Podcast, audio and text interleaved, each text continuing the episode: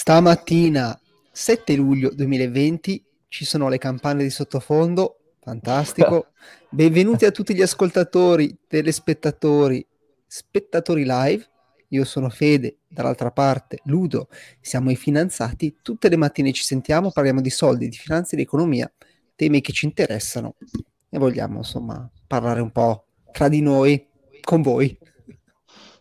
Allora, Fede, volevo dire innanzitutto che mi dispiace non essere in una friggitoria oggi, che l'avevo promesso, in tanti ce l'avevano chiesto. Eh, oggi da casa andiamo, proviamo a farla normale, che dici? Animali domestici?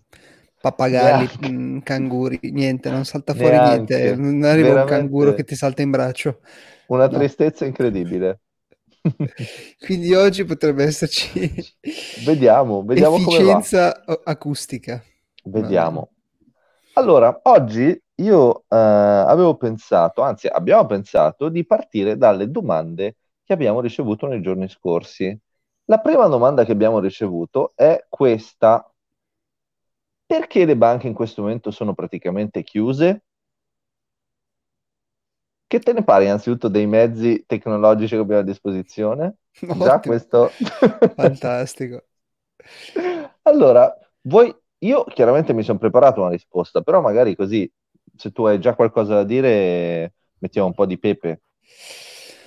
Sono chiuse le banche, sono praticamente chiuse. Allora, qua a Milano mh, mm, mi sembra che siano aperte. Poi vedo tante code fuori dalle banche quindi... Esagerato. Però no, beh, perché, secondo me per... conchiuse vuole dire ehm, che lavorano poco, diciamo così, che c'è poco flusso in entrata e in uscita. Mm, vabbè, c'è la storia del distanziamento sociale, pertanto bisogna prendere appuntamento, mi sembra. E mm. quindi mm. non ti rechi lì in banca senza appuntamento, ma aspetti il tuo turno. E quindi potrebbe esserci così, a vedersi meno affollamento, ma in realtà è gente che prende appuntamento. Ah, ok. Diciamo che e... però tu la prendi sul pratico la, la domanda, io l'avevo presa più sul teorico. Perché sono chiuse, inteso perché sono out of business? Sì, qualcosa del genere. Eh, beh, sicuramente le filiali, cioè se per banche intendiamo le filiali, le banche stanno riducendo un sacco le filiali, le stanno accorpando, uh, quindi è normale che chiudano perché le persone non vanno più perlomeno vanno sempre di meno in banca a compiere le loro operazioni ordinarie. Fare il bonifico, okay. fare il versamento, le fai tramite l'home banking, quindi non c'è più bisogno di, un, di una filiale fisica. Ok, io avevo, l'avevo presa da un'altra prospettiva, te, ve la vado a esporre direi. Ho cercato di devi. mettermi nei... Eh? Se proprio eh, ho cercato di mettermi nei panni di una filiale sul territorio e eh, ripercorro un po' quello che tu avevi detto in un podcast sulle banche. Eh, il primo uh, dato da analizzare è sicuramente riguardo il fatto che eh, post-Covid, se, se, si può dire post, ehm, molti clienti delle banche sul territorio, quindi piccole imprese e piccoli privati, diciamo così, sicuramente stanno avendo difficoltà a ripagare i debiti. Questo è il primo dato. E quindi questi da un punto di vista bancario sono crediti deteriorati. Il secondo aspetto rilevante da un punto di vista di una banca è eh, che, come già avevi sottolineato tu in questo podcast, che direi che potremmo tranquillamente mettere nei commenti, ehm, le richieste di mutui e di prestiti, nonostante il mare di liquidità di cui le banche siano state investite, eh, sono basse, sono in discesa rispetto al passato. Perché? Perché in questa condizione economica vista l'incertezza che eh, circonda tutti noi, eh, vi è una maggiore tendenza al risparmio. Avendo una maggiore tendenza al risparmio, non si ricorre, non si ricorre al debito. Per la banca le conseguenze... La eh, cosiddetta sono... balance sheet recession, ti ricordi? Oh yes, oh yes. Cioè possiamo cominciare a citarci. Sì. Non è male, eh? Sì, sì. Quindi le conseguenze per la banca eh, sono negative, viste questi due dati. La prima è che ehm, vi è la necessità di attualizzare il valore dei crediti e facendolo non si può fare altro che registrare una perdita. Di conseguenza è meglio diciamo così, eh, rimanere chiusi, perché nel momento in cui tu porti avanti l'attività devi registrare la perdita. Nel momento in cui eh, rimani fermo, puoi sperare che la situazione vada, vada, meglio. Per ciò che riguarda invece le poche richieste dei mutui, ehm, questo comporta una diminuzione dei ricavi dal punto di vista bancario. Anche in questo caso il risultato è che, dal mio punto di vista, dal nostro punto di vista, che vale un po' meno di zero, uno 0, negativo direi, non so se tu... Sì, no, beh, la mia opinione in realtà conta parecchio. No, sono d'accordo, ma è come, come finanziati, cioè la tua come fede 102, ma come finanziati di meno. Comunque, la strategia migliore per una banca è evidentemente quella di, eh, come dire, aspettare, anche perché francamente non può, non può fare altro. Quindi, sì, per appunto, tornare alla domanda, no, vai, per per citarci. Oh, che bello, vai. Mm. Che le banche guadagnano dallo spread dei tassi di interesse, no? Sì, sì. Quindi Uh, presto a lungo termine ad un tasso alto, prendo in prestito a breve termine ad un tasso basso e quindi guadagno sullo spread. Solo che adesso i tassi sono a zero se non negativi, pertanto non c'è più la possibilità di guadagnare su, sullo spread per le banche. Eh Come sì. fanno? Non lo so. Infatti, per tornare alla domanda e rispondere in modo secco, la banca ha difficoltà a prestare soldi perché c'è poca domanda ha difficoltà a eh, gestire quelli che sono i crediti perché c'è la crisi economica, il risultato è che sono praticamente chiuse. Spero di aver risposto quindi alla prima domanda. La strategia migliore è quella di aspettare per la banca che eh, l'economia riprenda. Abbiamo poi ricevuto una seconda domanda che vado a porre sovraimpressione. Voilà! Perché le banche fanno molta resistenza a liquidare il capitale investito, cercando di convincerti sempre che non è un'operazione conveniente? Fede, hai qualche idea così a pelle? Tante. allora, vado io, me la sono preparata. Sai che io sono più politically correct di te. Sì. Allora, la prima ipotesi, quella che noi abbiamo il dovere come cittadini di dare, è che loro pensino che effettivamente non sia opportuno da un punto di vista economico-finanziario uscire dall'investimento. Questa è la prima che io devo dire. Giusto? Vuoi espandere un po' su questa? Vai tu, espandi tu. Allora, mh, mm, è semplice, nel senso che i mercati, soprattutto se sei investito nell'azionario, uh-huh. i mercati azionari tendono nel lungo termine sempre a salire. Uh-huh. Sì. È Quindi, un fenomeno sì. legato all'inflazione, giusto? Sì, non solo legato all'inflazione, ma anche al fatto che salgano, soprattutto i mercati americani. Mm. E quindi nel lungo termine, se tu tieni la tua posizione, dovresti vincere sempre. Infatti il modo più semplice per diventare ricco investendo nel, nell'azionario è comprare un indice, magari un indice collegato all'S&P, e piano pianino accumulare. Nel lungo termine dovresti trovarti degli ottimi ritorni sull'investimento, ma sto parlando di 20-30 anni. Ok. Quindi effettivamente, se tu hai un'ottica di lungo termine, vendere non è una buona strategia. Va bene, quindi è chiaro che sarebbe, sarebbe, ideale dire ok, vendo quando, scende, vendo quando è alto, uh, compro quando è basso e viceversa. Ecco però loro non lo sanno fare e i clienti medi della banca neppure. Ho capito. Quindi di per sé può avere un senso, ecco. Forse non è veramente mai il momento conveniente di uscire se non si ha neanche un piano per rientrare. Beh, allora poi c'è una seconda ipotesi rispetto a uh, questa tematica, che è quella complottistica.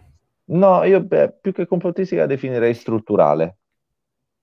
Mm, vai nel momento in cui la banca ha tra i modelli di business e quindi tra le fonti di ricavi ehm, l'investimento dei depositi dei propri clienti, è evidente che nel momento in cui il cliente eh, liquidi la propria posizione, la banca vede il proprio portafoglio in investimento e quindi il proprio valore diminuire Di conseguenza certo. cercherà in modo strutturale, cioè è motivata a mantenere la posizione per avere una maggiore leva. Certo. E giusto, poi soprattutto se tu disinvesti, disinvesti e hai liquidità sul conto. Se hai liquidità sul conto, la liquidità puoi più facilmente spostarla rispetto a un portafoglio titoli o puoi spenderla o puoi investirla in altro, per esempio una casa che non gli riguarda. Quindi di per sé loro sono incentivati a far sì che tu rimanga investito, perché se poi disinvesti diventi liquido, potresti spenderli, potresti regalare a qualcuno, potresti fare degli altri investimenti non collegati al, alla banca stessa.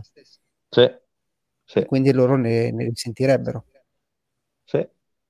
E, ehm, poi questa domanda che penso uh, insomma, che abbia avuto la, la, la risposta, perché abbiamo dato le, le, due ipotesi, diciamo così, quella eh, caso per caso e quella strutturale, mi ha portato a um, approfondire un tema che penso possa essere di interesse per te e per i nostri ascoltatori, spettatori, ovvero eh, ho cercato di approfondire quali sono i modelli di business delle banche con qualche, eh, forse una classificazione differente rispetto a quella che avevi portato tu eh, poco tempo fa ho trovato eh, tre grandi classificazioni del mercato bancario rispetto al modello di business.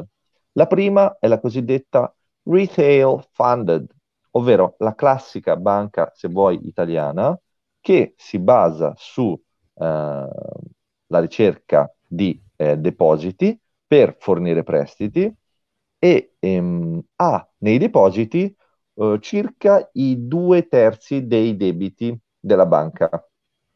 Quindi lavora di fatto sul prestito di, di denaro, sul ragionamento del, del tasso interbancario, come avevi detto anche poco fa. Questo è il primo modello di banca. Il secondo modello di banca è la cosiddetta wholesale funded, ovvero wholesale sta per vendita all'ingrosso. È una banca che eh, raccoglie il capitale non esclusivamente presso ehm, i propri clienti, ma va a raccogliere parte del proprio capitale tra le altre banche. Quindi se mediamente eh, le altre banche trovano circa l'8% dei propri eh, fondi verso le altre banche, mm-hmm. le wholesale funded arrivano al doppio, quindi circa il 15% di quello che hanno lo richiedono alle altre banche, quindi hanno uh, un un elemento di differenziazione rispetto alle modalità di finanziamento. Il terzo modello di banca è quello cosiddetto capital market funded, scusa, capital market oriented, eh, definibile come trading bank, cioè molto più orientata a un'attività finanziaria, meno di rapporto col eh, cliente, diciamo così, almeno col piccolo cliente, col, col territorio, diciamo così, e ha circa metà dei propri asset, asset ehm, orientati all'acquisto di strumenti finanziari. Eh, questo gruppo di banche è chiaramente il gruppo più piccolo rispetto al settore bancario. Mi premurerò poi di uh, fornire nei link uh, quella che è la fonte di questa uh, classificazione. Invece la banca di investimento, l'investment bank?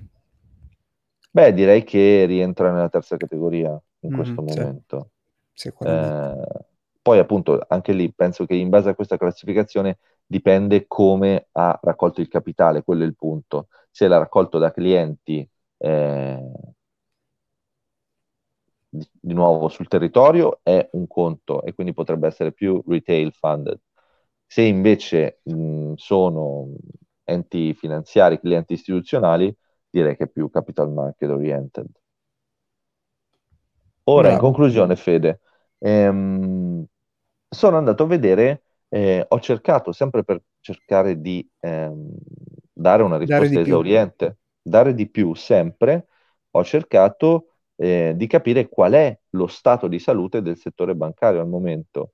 E, francamente è difficile eh, comprenderlo perché mh, non si può avere una istantanea del, della situazione del mercato bancario perché bisogna capire qual è il valore di riferimento e i bilanci non sono ancora, non sono ancora aggiornati. E poi andare a vedere un bilancio di una banca, insomma, non penso sia una cosa particolarmente facile. Però ho trovato una notizia, che anche questa metterò nei commenti, che eh, in realtà, per quanto sia aggiornata, a, fa riferimento a dei dati vecchi, ed è, anche qui mi permetto di mettere il banner, banche più solide e con meno NPL. NPL sta per Not Performing Loans, però prima del Covid del 2019, cioè scusa, prima del Covid-19. Perché? Perché ehm, a parere della European Banking Authority, le 127 banche europee rispetto alla crisi del 2007-2008 hanno delle percentuali migliori, cioè sono più preparate a gestire una crisi finanziaria. Come è possibile quantificare questa eh, loro posizione? Attraverso il rapporto tra fondi dedicati alla copertura e eh, crediti deteriorati. Anzi, in questo quadro le banche italiane nel settore europeo sono quelle messe meglio perché arrivano al 53,8%. Cosa vuol dire? Che se tu hai dei crediti deteriorati che valgono 100, tu banca sei pronta a coprire quella perdita di crediti deteriorati per il 53,8%. Ma queste la sono le riserve europea... che crea la BCE. È presente che la banca centrale per fare quantitative easing crea delle riserve nelle banche mh, retail e si fa dare praticamente i, i, titoli di Stato in pancia delle banche retail. Mm-hmm. Queste riserve, cioè queste, mh, queste riserve di CUG che, che, che ci ha detto servono per bilanciare i non performing loan, pensi che siano le stesse che può creare la banca centrale? Non so effettivamente mh, da dove venga preso, diciamo così, questa, però potrebbe questa, essere in realtà. Questa voce potrebbe essere, potrebbe essere, però se fosse così penso che dovrebbe essere un valore omogeneo eh, su tutte le banche europee, no? Cioè perché se è deciso da un terzo dovrebbe eh, essere equivalente. Invece mi sembra che ogni banca abbia il proprio rapporto copertura crediti deteriorati. Quindi ti dicevo, le banche italiane hanno una media del 53,8 mentre la media europea è del 44,7%. In conclusione, Fede, eh, possiamo dire che dal punto di vista delle banche, eh, almeno prima, perché i dati arrivano al 31 dicembre 2019, eh, erano più preparate a gestire uno shock finanziario, avendo imparato la lezione della crisi del 2007-2008. Ho capito. Fede, io per oggi avrei concluso. Tolgo il banner, di cui vado molto orgoglioso, sinceramente, e, e ti saluto se non hai niente altro da aggiungere. Perfetto, Ludo. Grazie mille. Grazie, grazie per le tue spiegazioni esaustive. No, grazie a te, grazie a te. A domani allora. Ciao Fede, ciao, ciao, ciao. ciao, ciao.